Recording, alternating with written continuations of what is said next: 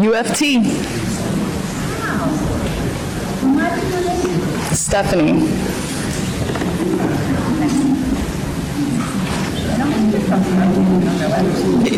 All right, you know what? I, I was fired for not getting the COVID shot. Former UFT, so you didn't stand up for us. You allowed us to go Okay. without due process. You're not here to make a scene. She asked, I was just letting her know. Yeah. We don't count, right? That's all I'm saying. Now I am. Now you understand. You got us fired. This is not the place though. Okay.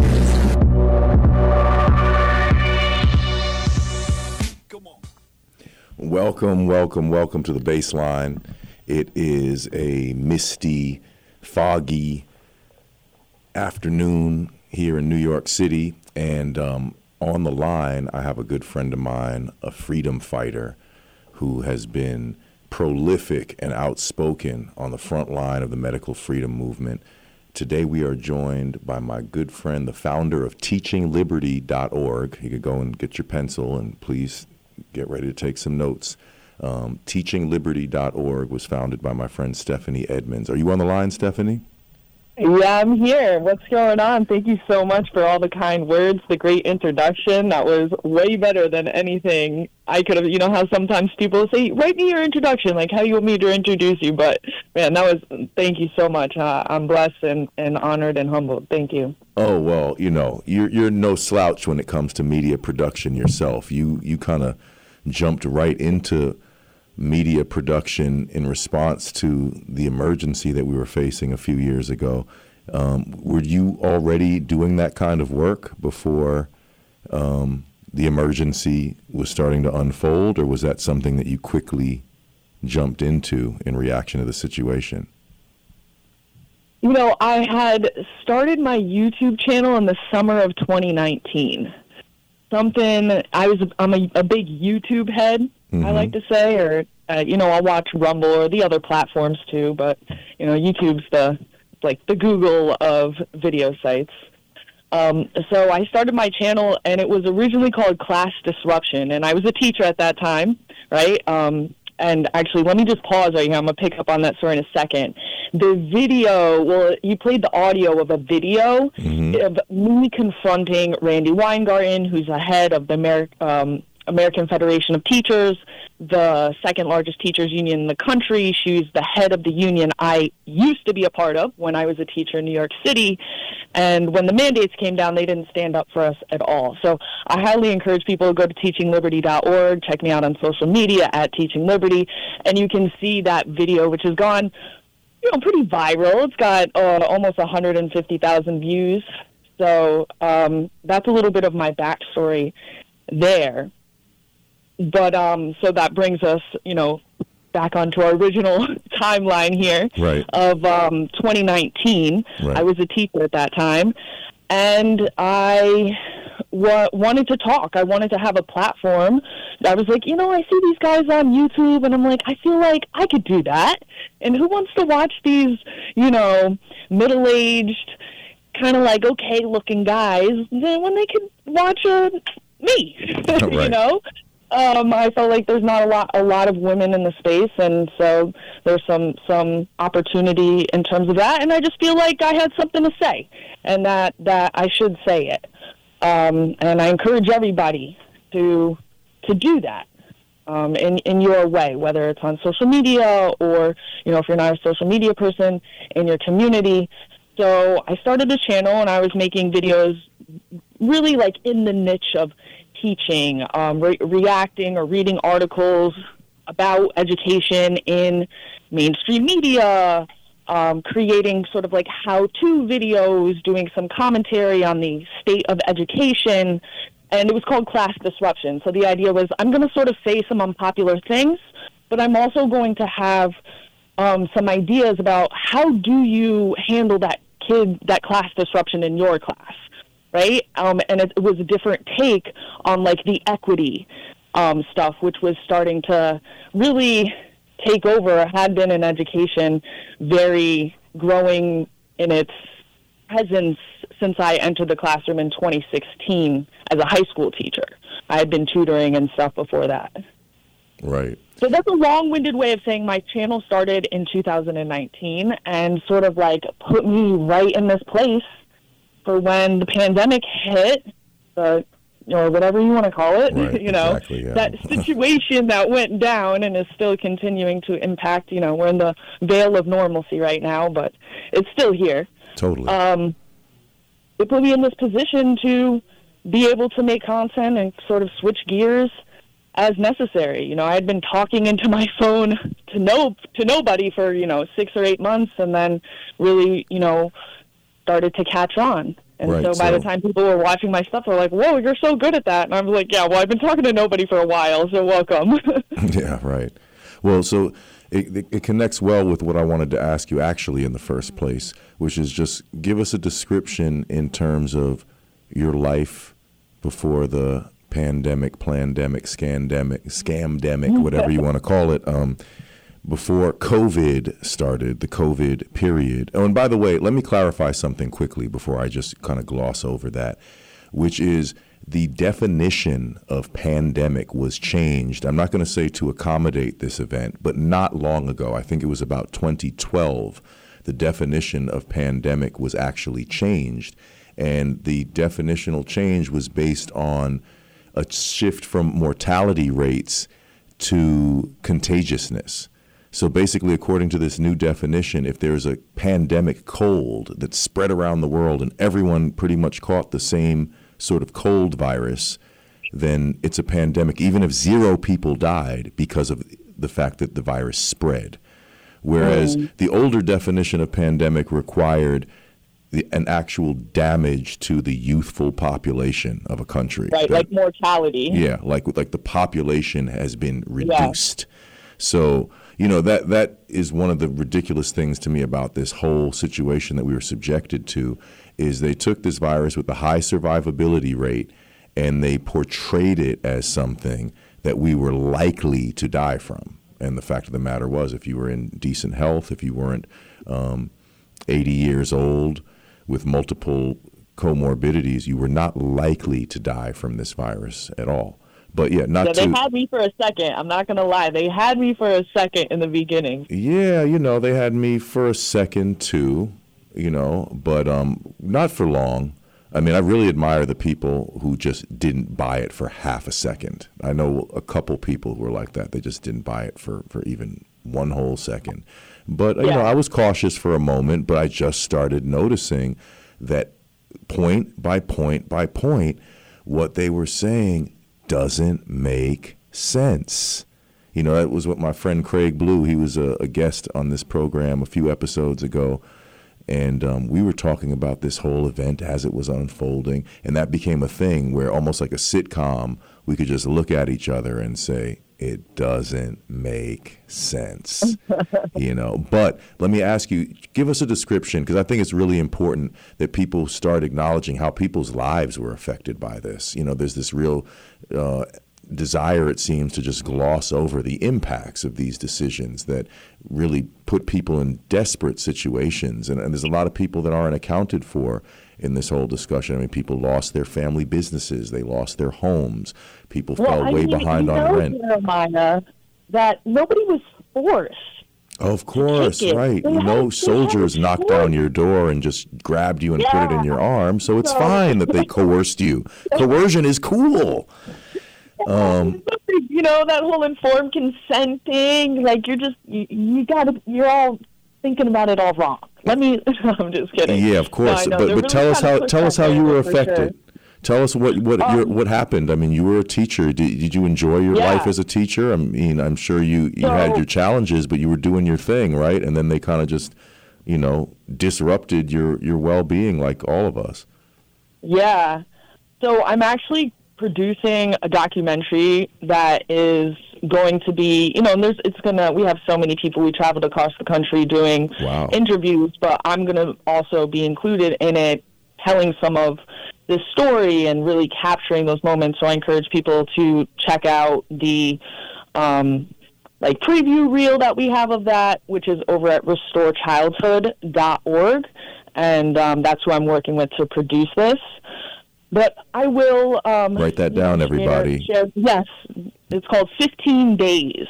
So remember that 15 days, Yeah. and it's really focusing on, you know, the the closure of schools, the impact on children, the parents movement, um, and and also um, public health. We got to interview amazing doctors across the country who stood up. Probably the names that people will know is like Jay Bhattacharya or Tracy Høeg.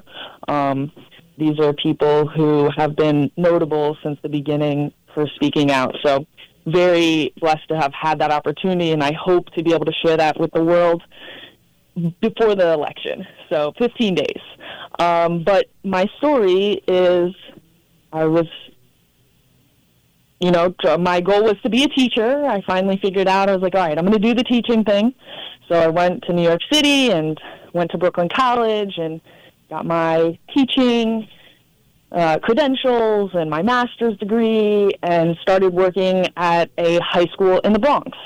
And throughout that whole time, I had been a tutor, and I was teaching phonics and um, and math. And it's to all ages, but most of the kids were elementary school or middle school.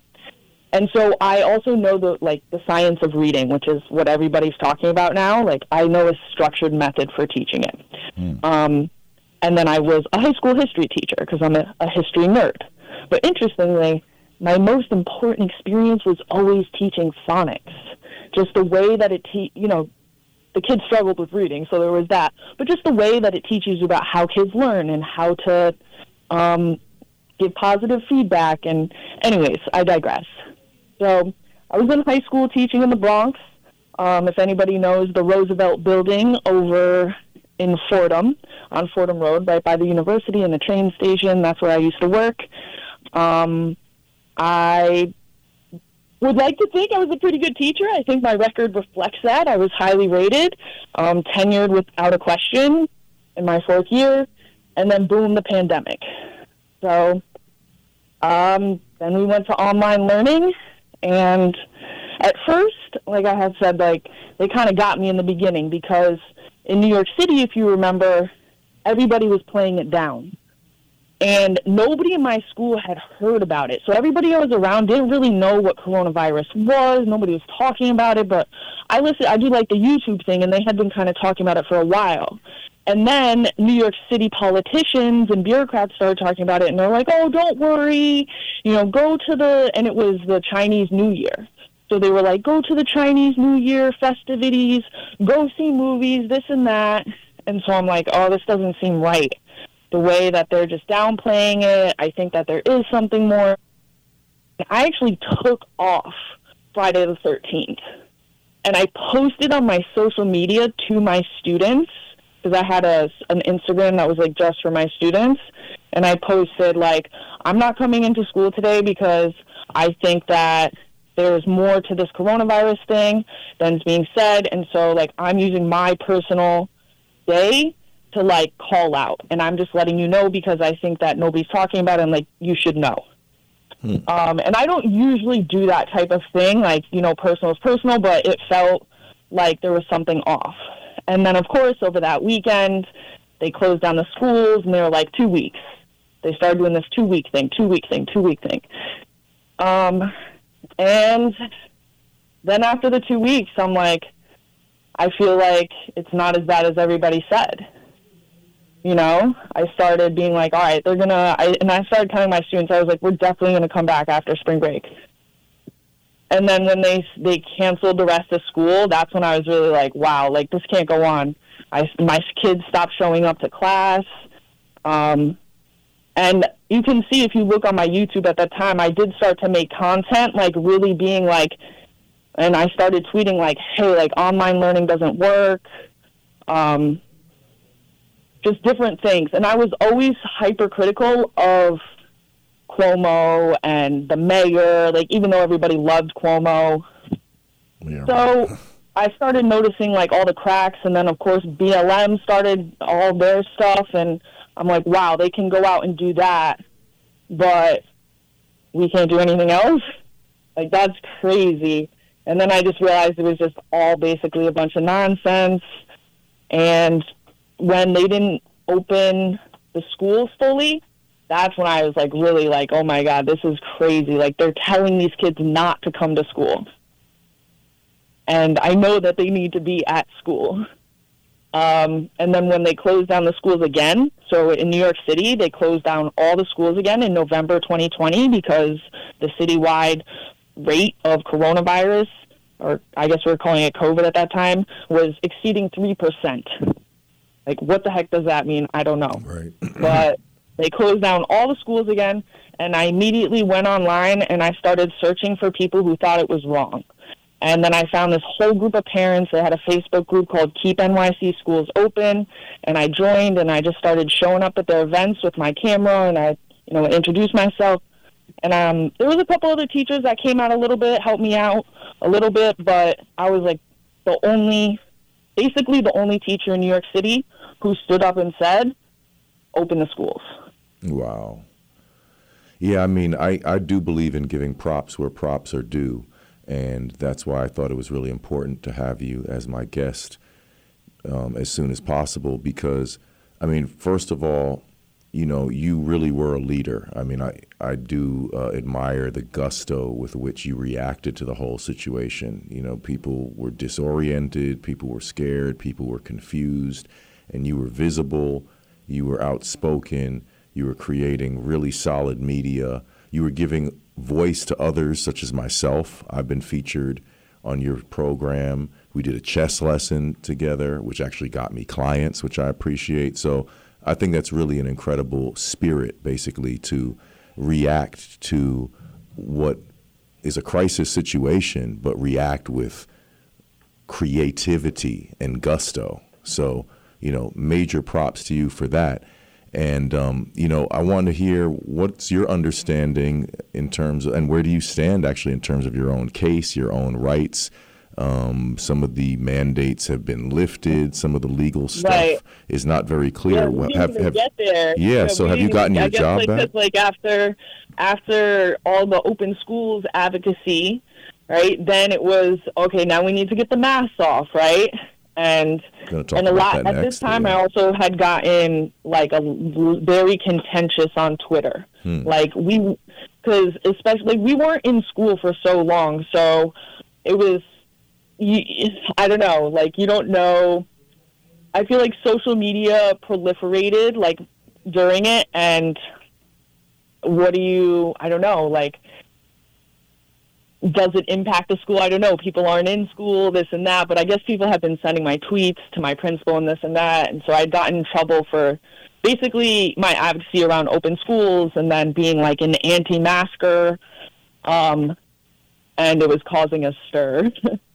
um, so I had shut down my social media for a while. But then, like, as soon as the mandate started coming, I was like, well, I'm either going to get fired for being like an anti-masker, anti-vaxxer on my social media, or I'm going to get fired for not taking it. You know what I mean? So Yeah, it's like I felt like. I had nothing to lose at that point because I was either going to, you know, be right and be able to keep my job because the mandates were going to get knocked down in court, or be right and not keep your job. yeah, be right and not get my job back, which is what happened. We actually just hit the two year. Can you believe it? wow. Two years, man. Two years. October 4th, 2021 was the day when I showed up to school, actually. I showed up to school. I had the CBS crew with me, and they did a little segment of me getting rejected from the building. Wow. Yeah, Wow. so it was, um, yeah, two years. what a crazy like, thing. It kind of passed me by. I didn't even think about it, and then I was like, oh shit. Oh wait, am I not allowed to curse? Oh shoot. Yeah, yeah. Well, I, I don't know what our policy is. I think this is an internet radio station, but it is a Oh, good, family-friendly okay. program, though. So Okay. let's oh shoot. let's hold it down. yeah. um, But yeah, so so uh, are you interested in getting your job back? Are people being reinstated? What's the update with Yeah. teachers who have lost their jobs? So there are multiple lawsuits going on, ones that represent um, tens of teachers and some that are individual cases, and they range on the grounds on which they're filing from religious exemption type of arguments to the due process and more about being a um, a tenured teacher because there's both union protections that you're supposed to get, but there's also like civil servant law in New York State. I mean, there's like, which normally philosophically I'd be sort of against, but like it is the law, so like you're going to use it. Um, and I, you know, those are ongoing. You know how the court systems are. Every time we get a little win, the city immediately appeals, and so then that elongates the timeline and, um, you know, knocks it down to a different court. And then what you understand is that they don't actually always look at all the parts of the case. Oftentimes, they're just looking at this piece or that piece, and so it's it's an ongoing thing, and there's a lot of political pressure. So, though our courts are supposed to be independent, of course, that political pressure is uh, has infected the courts, and so those are ongoing. I encourage people to follow along, and they can do that at teachersforchoice.org, and that's for spelled out like F O R, so teachersforchoice.org. And um, Michael Kane is the founder of that organization, and he posts updates weekly, you know, sometimes multiple times a week about the lawsuits and then just other actions that you can take and to be aware of bills that are going on in the state level, uh, rallies, different things. So teachersforchoice.org is a great resource if people want to get up to date on the legal side of things. Are you Um, interested in in my- having your job back Uh, after what you've You know- been through?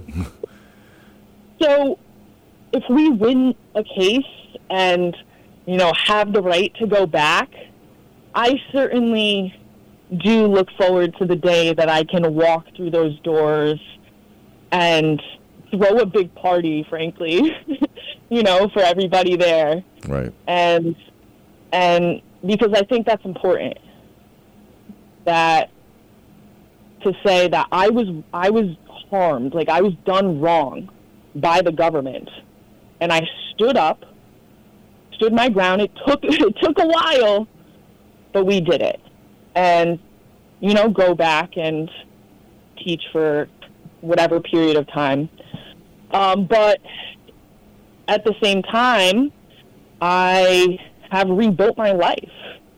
And I, long term, I don't want my future to be tied to like my pension that as we see the cities doing, they can just gut at any time or decide they're going to reformulate the deal. Right. I want to be in control of, you know, my money, my future, where I go, this and that. But also, I want to be there for my son. I don't want to leave the house at 7 a.m. and get back at 7 p.m. and the whole time he's been in the care of other people. You know, however good those people might be, and that, like that's. It's just I want to be the one who directs the education and upbringing of my son. And so as I've rebuilt my life, I've intentionally done it as that being the primary factor. And, you know, you have to pay your bills, of course, but I've taken a huge pay cut to do that. Right? I could have gone back and gotten a nine to five within the education field or, you know, something more traditional in another one of these um, industries, but I, I chose not to. And so, like, now I have my own whatever personal individual business, I guess you could say, teaching liberty. And I work with different organizations like Restore Childhood to produce content and a lot of like social media marketing, but also I write, I make videos, I edit. So if you need anything, hit me up at teachingliberty.org. Follow me on Instagram. You know, she has an excellent Instagram page. I'll tell you that. She has good little video editing tricks and stuff, and just has a bunch of awesome videos, like the thing we played at the beginning of the uh, show Yeah, today. like you got to watch the video, man. We're in we're in Washington D.C. at the COVID. What are those the the congressional hearings on COVID and and the weaponization of the government or whatever, and uh, Randi got called in, Randi Weingarten. And I just happened to be in D.C. on that day, and so I'm like, "We've gotta go. We're the only ones in that room that were not associated with the American Federation of Teachers, and I had my camera. Oh man, their panties got in such a tight bunch. And the way that that one lo- woman looks at the camera and she's like, "This is not the place." yeah, right. Not the place to stand up for yourself. But um, I wanted to uh, ask you about that mask documentary that my son Marcus and I participated in. One day we met near Marcus's school at Central Park, and you rolled through with a considerable camera, like a professional, real deal camera, and we filmed a, a clip. Is that for the 15 days project, or was that a separate So documentary? Yeah, that was a standalone project on its own. It's called "I Am an Anti-Masker." Right, right, Just that was the to Sort of take back that phrase and just be like, "Sure, I am an anti-masker," and you know why? Because of this very real reason that you probably aren't even thinking about when you're jamming your thoughts through some ideological lens all the time. hmm So, you know, whether it's, you know, my child has a speech delay. Or another one um, I did with Jubil, who's some, who's another freedom fighter from New York City. She's deaf, and so it's like she literally, when she's walking around in the world and everybody's masked, she cannot understand. Okay, is this is this person a good person? Is there somebody I should be? You know, okay, maybe they're getting into an argument and I shouldn't be around here. Right. Is this person somebody's going to help me? You know, just asking for directions. Like if you ask somebody a question you can't hear, you need to read their lips. Um, we had another woman whose son had food allergies, and if he had to wear the mask, they couldn't see his face to see if he was having an allergic reaction, and he went into anaphylactic shock. Wow. Like these super real reasons that people, their brains just like melt, and they can't think outside of this. It's just fake politics. It's rhetoric. It's nothing to do with the real world where real people are trying to live. Yeah. Um, so that's called I'm an Anti-Masker, and that was also with Restore Childhood. So when you're going to check out the 15 Days Reel, they can check out those videos. But we certainly will use some of those also in the documentary. Excellent. Yeah, I mean, the mask thing I take very seriously and very personally at this point. I, like we said at the beginning, we bought into this for a minute. We didn't know what was going on. I put on my mask thinking, okay, they're recommending this. I wasn't a guy saying, I'm not going to put anything on my face, just I, I, if it would help. Well, see, I was with it until they told us to do it. Right, because remember there was like that whole first month they were like, "Oh no, mask, no, they're no, you know, you don't need the mask." Right. And then they did like a little about face, and they're like, "Well, you can make one out of a T-shirt." Right. you know and then suddenly like cuomo's out here mandating a mask and by that time i was sort of like all right i actually don't think that the masks do anything I like mean, i've been in yeah. the stores i've been grocery shopping and like even when you have the arrows like with you know i was like this whole thing is dumb I mean, I heard Dr. Bhakdi criticize the mask early on, and he, his comment was very severe. He said, if you continue wearing a mask and impeding your breathing in this manner, you will shorten your life. yeah So he said it as simply and as clearly as that. But I just find the whole thing so amazing. I mean, the symbolism of it, first of all. I mean, you're Yeah. covering people's faces. So that's not um, very humanizing, I wouldn't say, in the first place. But then, um, you know, I also think it's really important that we don't just do things because we are just told to do things. I think things should make sense. And if they don't make sense, we shouldn't do them. So, you know, the whole thing was really just so fabricated. I mean, first of all, you know, we have Mark Crispin Miller, the NYU professor, who actually just lost a legal case recently, his defamation case, which seemed like a legal outrage. I'm not going to try to go into that off the top of my head, but Mark Crispin Miller, the controversial professor uh, professor from uh, NYU, he got into trouble for simply asking his class to look at the pre-pandemic quote unquote mask yes. studies. Right. i i watched it wasn't there wasn't there like a video or something Um, he's been featured in a lot of different things. lectures um no but i definitely read this i know what you're talking about Yeah, so he he just said here, let's take a look at the pre-pandemic studies and what they say about masks, and then let's look at the four studies that just recently just appeared out of nowhere in relation to this event. That's all he said. Just let's contrast. And right there, they said, no, no, that's going too far. Looking at legitimate documents and contrasting things that you can't do that in, a, in an institution yeah. of learning. And and you know, I mean, now we have the Cochrane study. So I point out to people if you're still buying into the mask thing, like I have to say, I find it kind of sad the people who are smart enough to not take the vaccine, but they still want to wear a mask to be a little bit safe. Let me explain to you guys masks do not work at all. And it's yeah. been proven. They just did the Cochrane study. That is not just a study, actually, it's a compilation of 72, yeah, meta analysis, 72 randomized control trials, the gold standard, RCTs, showing 0% benefit usage in wearing a mask. So let's be clear about that. Zero, guys. Not one percent. That just came out. That was like a reanalysis by Tracy Høeg. So she's one of the scientists who ran that. It was like back in 2021. They did two school districts that were close to each other. That one had a mask, one didn't have mask right. mandates and the CDC used it to support mask wearing, of course. Right. Um, but she just came out with something where they like reanalyzed all these studies and showed how ridiculous the conclusions would be based on even their own evidence. Like some of them found negative effects for mask wearing and then would conclude that masks are effective. Hmm. And that was actually a big cue for me because um, I would, you know, was starting to look at some of the research and stuff, trying to figure out, okay, well, what does this stuff mean, first of all? Um, and what I would see was, I'd be like, hold on, they're saying here that masks didn't really show an impact. And then in their conclusion, they're making this very, very confident call that masks should be worn in an effort to decrease the coronavirus pandemic.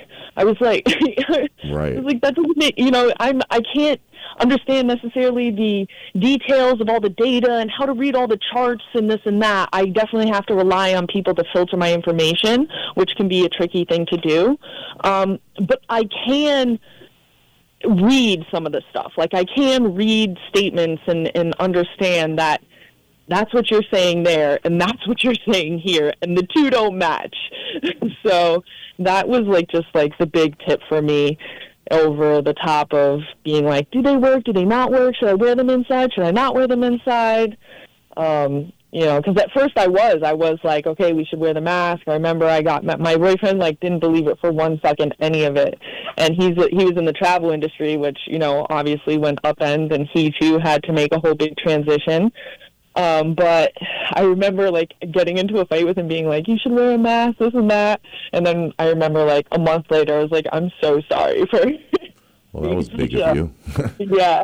Well, then you know? also you you know you have to you're not going to be wearing the mask yourself, so you kind of have to apologize unless you want to keep the yeah. front. and and be persistent with your mask wearing. But yeah, and I made an apology video too on my YouTube, um, being like I was wrong, like I should never called for schools to be closed. You know, like I, I was wrong, and I think that part of how we're going to move forward, and this is like fall of 2020. I did this. I was like, what people need to do is just admit they were wrong, and then we can start to move on. And of course, they didn't. They doubled and tripled and quadrupled, and I don't know what are we up to. What is it called when you do it for the sixth time? Six uh, yeah. Yeah, I don't know. I don't want to mess that sex, one up. Sex coupled. Yeah, sex tuplet. But um, but yeah, it's uh I think it was also just so ridiculous to assume that you're not doing something harmful. Like, yes, you are taking in more carbon dioxide that was supposed to be expelled away from your body, and you're going to be breathing back in some of your own carbon dioxide. You're not getting a full breath of air. You're getting so tasty. Yeah, exactly. You're you're you're hindering your breathing. You're also there was an article I saw of synthetic fibers um, deep in the lungs of mask wearers. That, you know, if you have this synthetic thing over your face and you're filtering your air, well, yes, some of those particles, fibers, will eventually appear in your lungs. I also I heard. heard all sorts of crazy things, like eye doctors saying something about like the moisture like coming up because it you know forces the air up towards your eyes. I, I Ah. can't remember the details of it, but Yeah, there was wow. some eye doctor saying something that I spoke to a I dentist who to- said, "Yeah, people are losing their teeth more than before. It, it ruins the microbiome of the mouth." So it's just so so silly to do something that that will have an effect and kind of assume that you're not having an effect. That's just not smart, people. You know, and then of course the educational effects on children and the, the effects in terms of their psychological development. I mean, that um, is infuriating, actually, you know, because my son was a direct victim of that.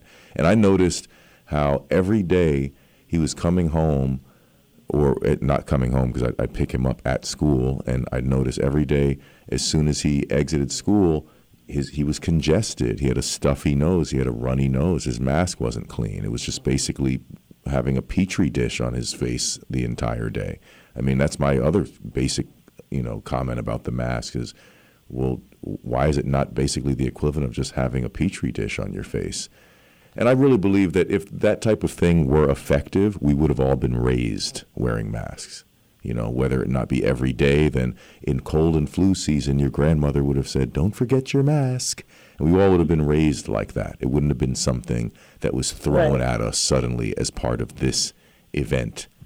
But um, Yeah, this this is something I'm writing an article right, about right now. Oh, nice. um, it's in terms of sort of the gender issue and like child development and you know how kids experiment. well, with you read my identities. mind. I wanted, I wanted to talk Yeah. about that next. Okay, well, I was just, and I'm writing an article about how, like, my mom just, she didn't need anybody to come in and guide her through this. Like, she just knew, like, oh, kids play pretend. Right. You know?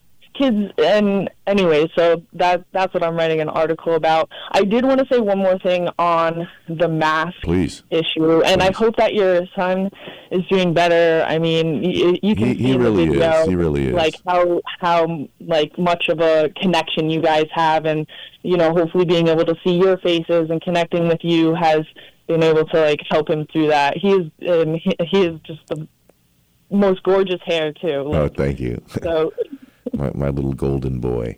yeah. Um, well, the video's black and white, but still, he's just uh, such a Yeah, no, he's doing so I hope really he's well. doing well. He is. Thank Um, you. but I did want to say, um, in when I started my YouTube channel, I started saying this thing at and and on my Instagram when I would start a video, and I still say it. Um, I say hello, hello, all those beautiful faces, I love that tagline. and I would say it to my students too. Uh, and I just think it's funny that you know the the poetry of life is that I'm saying like, show me your beautiful face. You know, I love I love that you're here. Thank you for being here because I love who you are. Right? Everybody has a beautiful face. right. Um, and Not and then what do they do? people. They go and they go and cover those up. Right. So it went from being this this metaphor to being actually this little I'm sorry, literal thing. Like like you have a beautiful face, I want to see it. Take off the mask, Right. you know?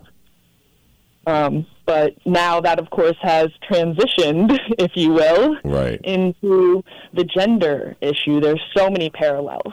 Yeah. I mean, we're both parents. How old is your son, by the way? He's seven and a half. Oh, okay. Wow. For son, he's tall, right? He seemed kind of. I was like, wow, he's yeah, growing up fast. he's you know one of those 90th percentilers. Oh, okay. There you go. So, you know, we both have single digit age children. I have a son and a three year old daughter. And um, it's so concerning, this this agenda, basically. I don't know exactly what to call it. This this I call it gender confusion, um, all this sexual content that's just frankly inappropriate for kids. You, you know, there's this discussion that they're trying to introduce to children before they could possibly comprehend such matters. And meanwhile, the kids need to learn the basics still, right? Reading, writing, and arithmetic, right? The, the three R's or whatever. It's like, can we get back to fundamental education stuff and steer away from all of this ideological stuff that a lot of parents are frankly not going to agree with, including myself? What's your take on this atmosphere? And what children are being subjected to. Yeah, I think that it's obvious. It's throughout history, anybody who wants to change the way that society is molded, they've always targeted the children and openly so. You can point to the Nazi regime, you can point to uh, Mao in China or, you know, Stalin in the Soviet Union, you know, name any totalitarian regime, and they have their most intensive programs around the kids because they're blank slates, if you will, right? Right. Um, and I think that that's exactly what's happening here is that the organizations and institutions which have been set up genuinely in service of our children, like genuinely in, serv- in service of, you know, trying to, and and I guess if you you can go back to the roots too of public schools and how the state did want to utilize those, but I would say most people's like local public school, you know, what people think of their community school, they think about more like the one room schoolhouse, right? They're they're people, their community, um, they want their kids to learn the basics, things like that. Um, but these institutions are being weaponized to mold our children in a way that I think disagrees, you know, whether you call it what American values, um, more it's like traditional values it's not traditional values it's literally like growing up in the 90s like i grew up in the 90s Right. you know what i mean like i'm not talking about like we're not going back to the 90s it's not like Little House on the Prairie or something, right?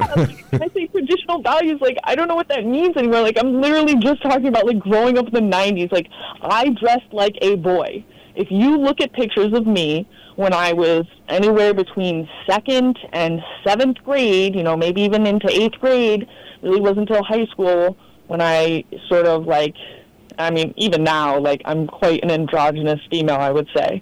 Um, but I dressed like a little boy. People would call me Sonny all the time. And my parents let me do it, right? But my parents weren't like, oh, do you want to be a boy? right. you know, like they were just like The power oh, of like- suggestion. not- you know, she's a girl. She, my parents thought I was gay. You know, they probably thought I wanted to be gay, and I liked to play hockey. You know, I was um, definitely like a blocks and a trucks kind of kid, climbing all over the place. Mm-hmm. You, and you can see my two little sisters, like all be in like a, a polo shirt and khakis, and my sisters are in like velvet dresses Right. for our Christmas picture. So it's like a stark contrast. Right. Um, and you can definitely see like my sisters were more and still are more like traditional females. Um, so I'm not talking about like some 1960s traditionalism. I'm literally talking about the thing that was okay two seconds ago until we all like tripped and fell and like got, I don't know, maybe it's like this giant car crash that's happening and we're just like stuck in it. Like we've kind of hit our heads and then some of us are a little hurt, but other ones, you know, like when everybody just like sits there and looks at the accident instead of passing by, like Right. Are you open to taking calls? yeah. Um, do we have any callers on the line by any chance?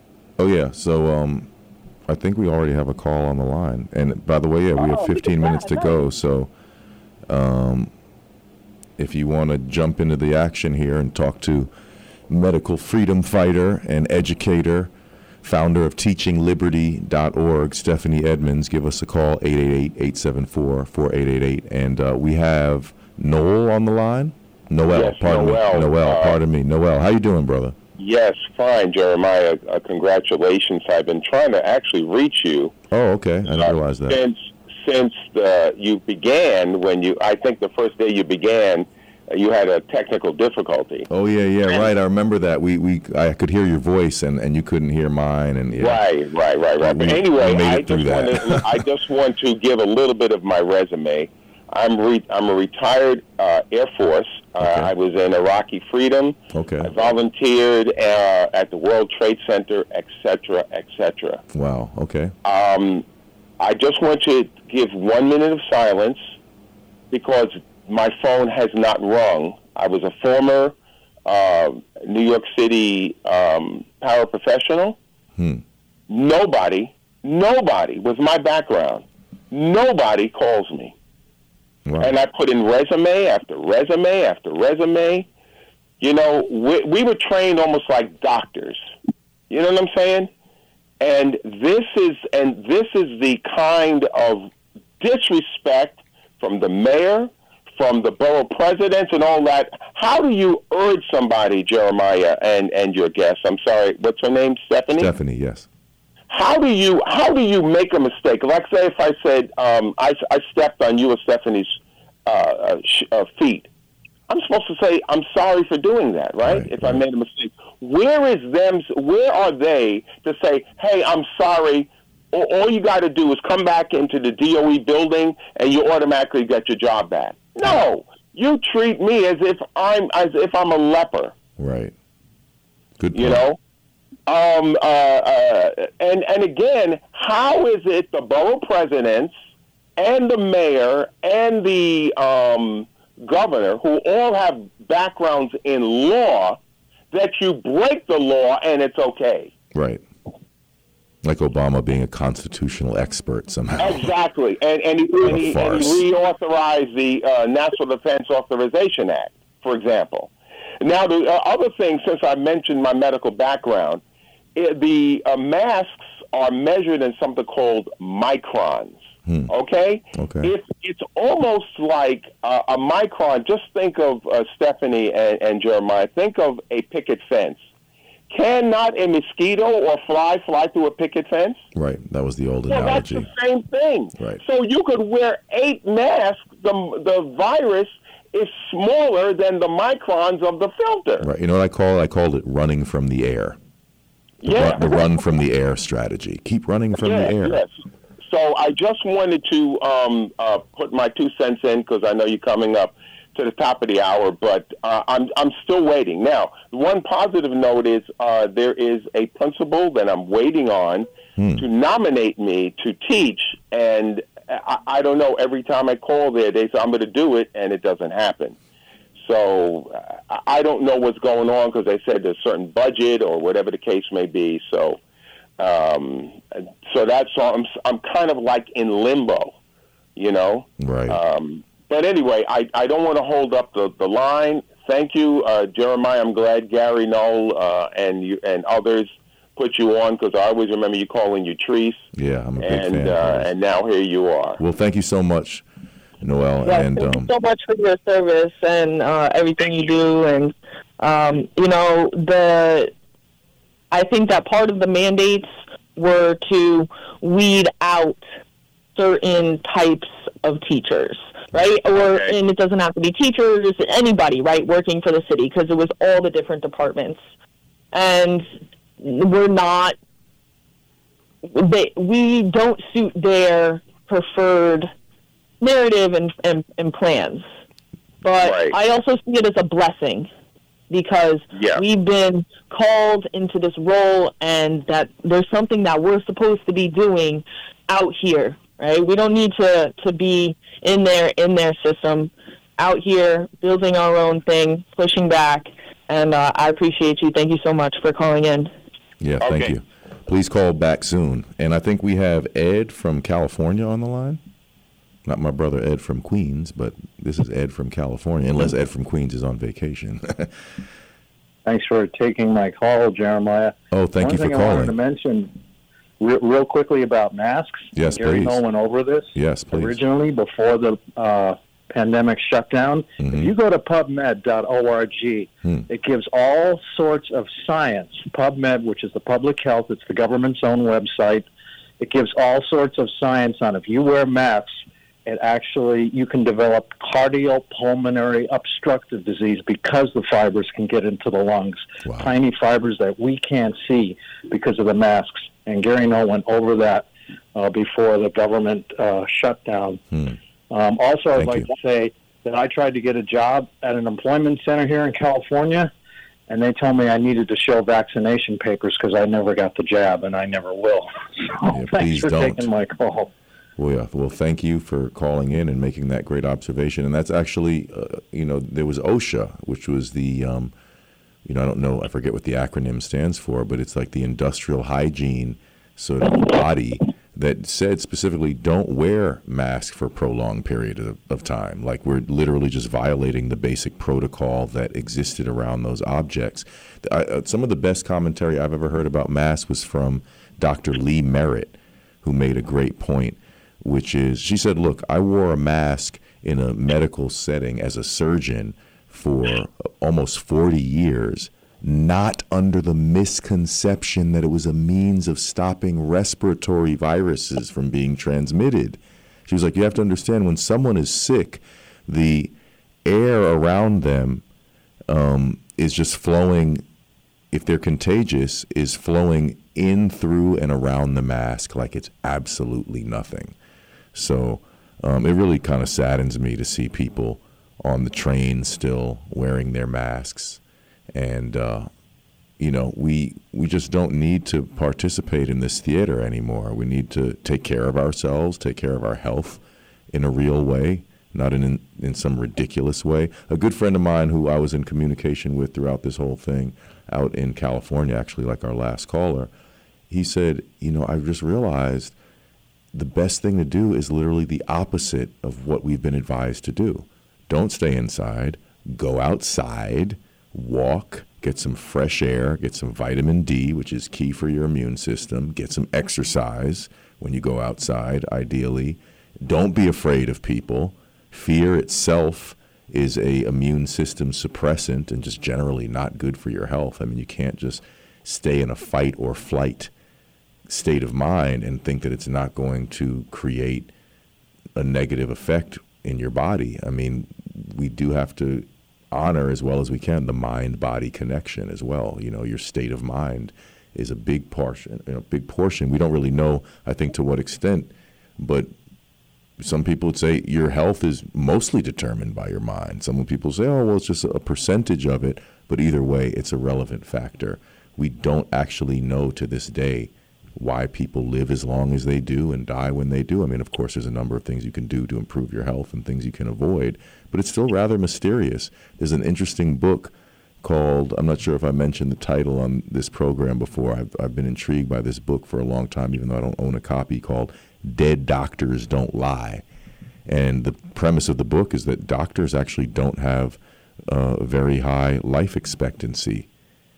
Um, in general, which is kind of contradictory considering. Yeah, I think that there's like a lot of those like high intense professions, whether it's being a doctor that's doing surgery and responding to emergencies or has to do these weird hours where you're on call or you're working overnight shifts and you know going against your circadian rhythm um firemen policemen um I don't know, other just like uh, working in like indus- industrial jobs, things like that. Right. They all have lower life expectancy. Well, first of all, some of those are actually more dangerous jobs, but also they just say like the intensity of them. You're constantly like in a stressful state. So, um, yeah, I can definitely see that. And of course, when you're adding all these other external factors, it's only going to be multiplying those impacts. And I think that's unfortunately what we're sort of seeing and what part of the point of this period, this veil of normalcy, is to be able to disconnect a lot of these impacts from one of the largest traumatic events that probably most people have experienced in their lifetime um, I mean, I wasn't around during the Soviet the Soviet Union, and the Cold War, when they were doing those like duck and tuck, right? Or like get on your, your I don't know, you know, how intense the propaganda. I think it's different, right? They didn't have social media. They they didn't have a phone in their hand the whole time. So, I mean, again, even until the '90s, like kids played, like kids played out. My mom literally would not let us in the house if it was a nice day there's no way that we would be allowed to be at home. Like right. we had to be out playing with our friends, riding our bikes, you know, whatever it was, like around the neighborhood. Right. Um, we're kind of running out of time here, unfortunately. Um, I want to mention for sure that I'm going to be featured on tonight's show, which uh, is on at 5 p.m. right here on PRN.live, a different angle, and I got to uh, kick it with um, with Kyle and uh, and Rob. Very cool, very cool. All right, 5 p.m. I'll see if I can catch that. I'm going to be carting around my son. And but uh, yeah, I mean, yeah, you can also so much check. for having me on as well. As I'm, well. I'm sorry. Like, I, I, I was like, no, not Rob. Rod. How could I forget? That's like my favorite basketball player from the Bronx, Rod Strickland. Right. Rod, I was kicking with Kyle and Rodney. Um, but please, everyone, please check out my Substack. I have a new Substack article that just came out that I'm really excited about called Conspiracy Theory. You're misusing the term. Um, that's one of the most overused and I would say misused, phrase, phrases of the past 3.5 years. And um, I think I address it pretty thoroughly in this article. So please subscribe to my Substack. I'm just inching my way up the mountainside. We also have this show um, archived now. So please um, share the archives of this program with your friends, anyone who may appreciate our discussion. Um, it's a word of mouth, grassroots kind of effort right here. So uh, we really appreciate you tuning in. Don't forget to check out teachingliberty.org. There's incredible resources over there. Please check out my website, jeremiahhosea.com, and um, look me up on Substack. And we're looking forward to next week already. We're going to have another lively edition of the Bassline. So thanks, everyone, and we'll see you in a week. Peace and love. Thanks, Stephanie. Thank you so much. I- I really appreciate it.